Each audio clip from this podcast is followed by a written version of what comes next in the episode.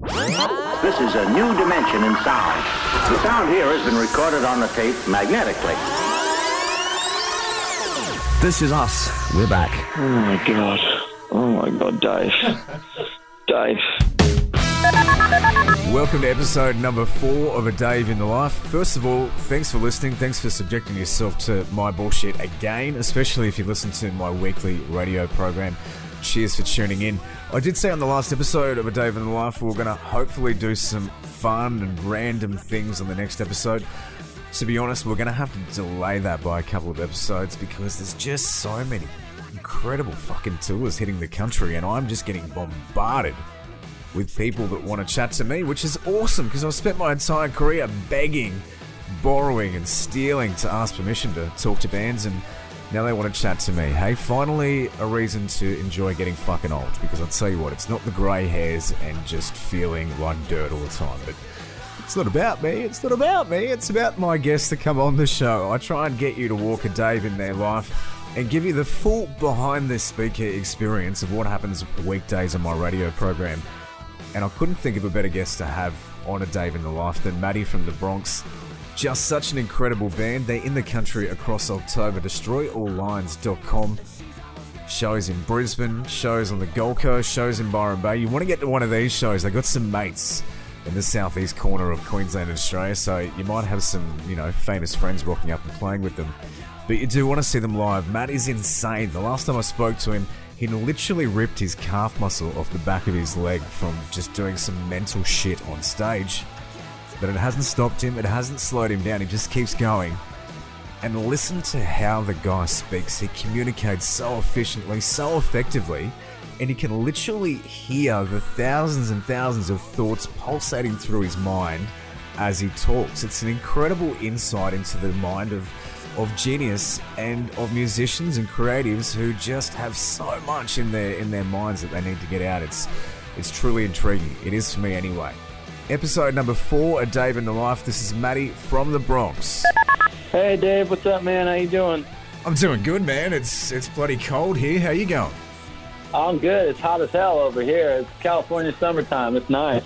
Oh, that sounds sensational. I mean, look, it's it's really not that cold. It's just I basically live in Australia's equivalency of California, and when winter comes, we all fucking lose our mind every year. You know, we were just talking about that today at rehearsal. We were uh, going over some songs, and we were just kind of chilling out for a little bit. And uh, Splendor uh, in the Grass came up, and Ken was Ken was telling a story because Ken, you know, I, I like I never like I'm always cold. You know what I mean? And and Ken Ken's the opposite and he was uh, he was laughing because you know he went. I think it was the third day of the festival. He went back, and I ended up going back to the hotel room and just chilling. And he went that night, and he said it was so cold.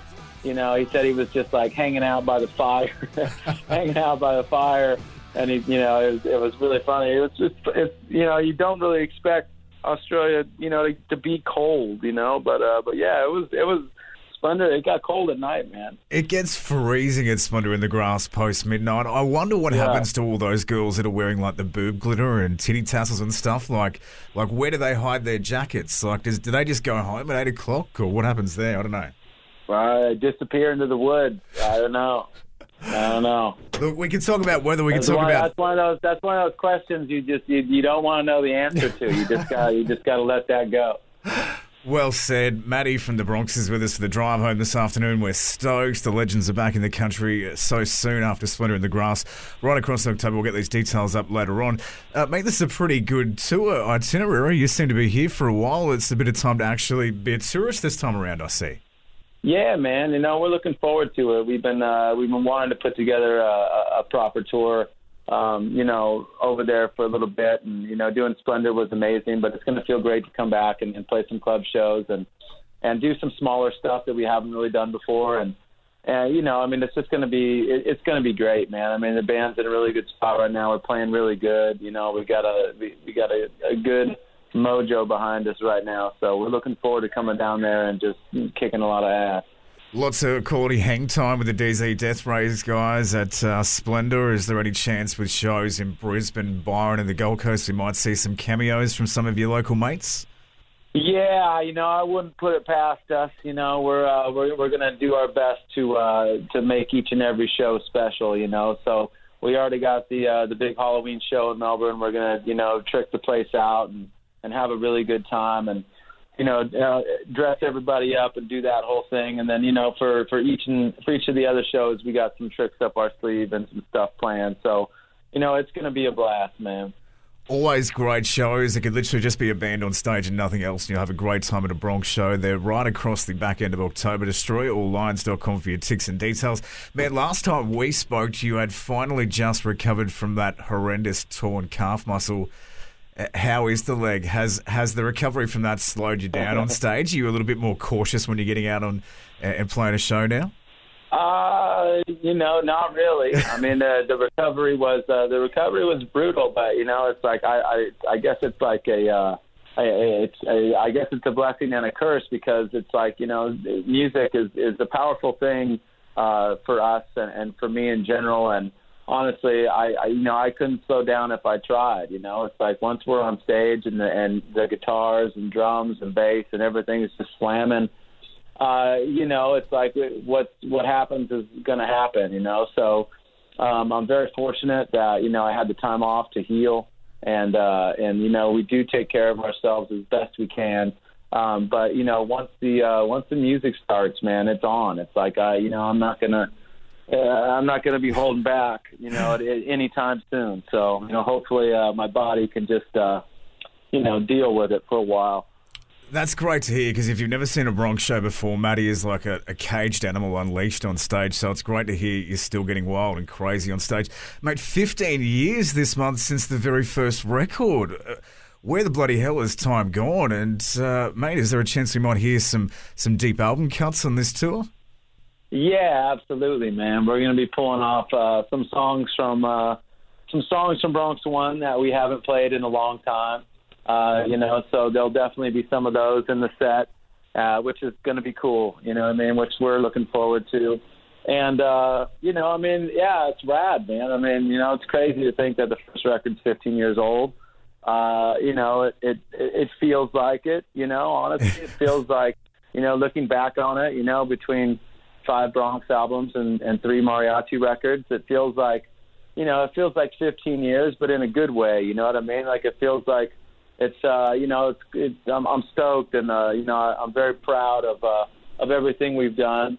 You know, and uh, I'm really excited to still be a band after all this time and to still, you know, feel the same way I feel about music and about the band as as I did when we started. You know, and and everyone's on the same plane and everyone's just feeling good. You know, so it's nice, man. I mean, it's you know it's it's a tough. uh it's a jungle the music business you know it's like it's it's it's changing constantly Absolutely. and uh depending on who you talk to it's for the better or for the worse you know what i mean so uh you know at the end of the day you still get to write music you still get to be creative and you still get to express yourself and uh you know people still care about the band so you know we're stoked man as you said, lots of changes in the music industry. Way back to that first record was still that time when the record industry was just this big behemoth, and, and labels had bidding wars oh, and oh, ridiculous. Dude. I mean, we got we got a record deal, we got a record deal, we got flown out to New York, taken to a strip club. I mean, we got the full rock band treatment. You know what I mean? And it's like, I'm glad I'm glad we got to experience that because I mean, sure, it it happens still, but not really. I Yeah. mean, it's like those those days are are are pretty much done. You know, and it's like, uh, yeah, you know, it's just the, the whole identity of the industry has has changed and eh, you know in good ways and bad ways you know but it's just uh it's it's kind of crazy uh you know when you're in the thick of it um you know watching it all change and seeing where you know it's where it is now from where it was um you know it's crazy man i, I definitely love the accessibility that people have with music and i i love how amazing uh how you know uh, how easy it is for people to just you know access what you're doing. Uh, you know, I just think that the industry side of things, you know, and obviously the, you know, the artist respect, I guess, is, is kind of the, the the attention span has gone. That sucks. Respect for artists and music in general as like something viable that's worth, you know, paying for is gone, and that sucks. Um, but at the end of the day, you know, uh, the artistry is still there, the creativity is still there. There's still a bunch of great people doing amazingly creative and inspiring things.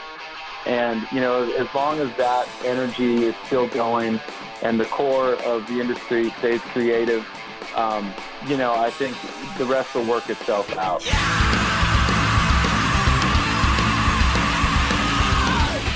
You're listening to episode number four of A Dave in the Life. We're chatting to Matty from the Bronx. If you haven't already, give us a subscribe wherever you get your podcast, and each week I'll rock up deep inside you, but like not literally in a device. Don't call anyone. I want to get the ankle bracelet off at some point. But anyway, I digress. If you also got a little bit of time, give us a follow at Facebook, Twitter, or Instagram. I mean, I'm not peer pressuring you. It's not like I'm forcing you behind the library for a durry. You don't have to. It would be nice though.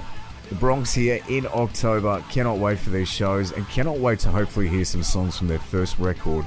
It's an incredible release, and I'm chatting to Matty a little bit deeper about that in this episode of A Dave in the Life. I've read a lot in, in interviews with yourself that you and the band said that that record saved your life in so many other ways than one. Recording the record with Gilby Clarke of Guns N' Roses, was that a wild experience at the time? Was that one of those things where you you learnt on the fly hanging out with a bit of a legend like that?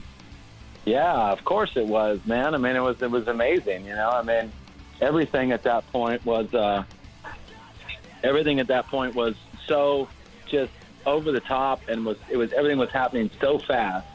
You know that it was like you know, uh, next thing you know, we're playing these shows. Next thing you know, we're recording with Gilby Clarke. Next thing you know, we're signed a record deal. Next thing you know, we're going on tour you know, all this crazy stuff had happened so fast. But Gilby was like, you know, he was like the guy that really, you know,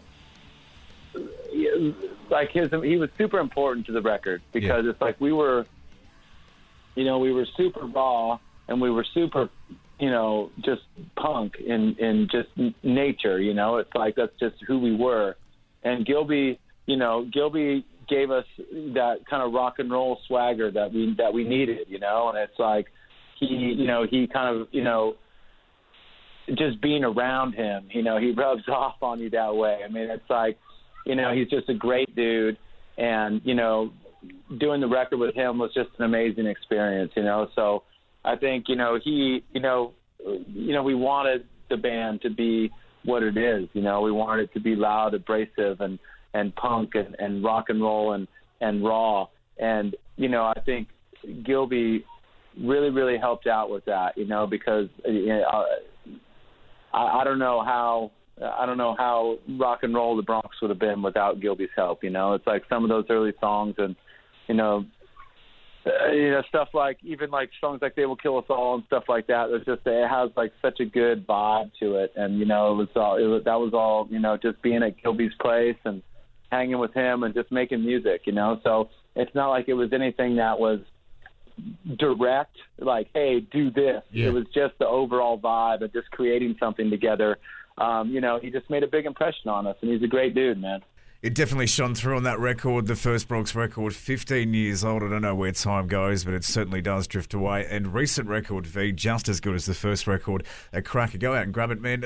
On that, the, recent record V for me was as good as anything you guys have ever put out. Where are you as a songwriter now? Is there is there still a punk rock drive within you for more Bronx records, or do you get to a point as a songwriter where the the brain just automatically starts to wander back to mariachi or Bronx style of writing?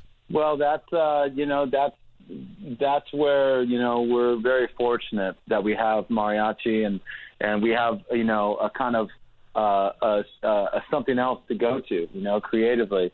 You know, right now we're we're definitely, um, you know, we're definitely not uh, not burnt out on Bronx. It's like, you know, I think we're going to do uh, another Bronx record after this.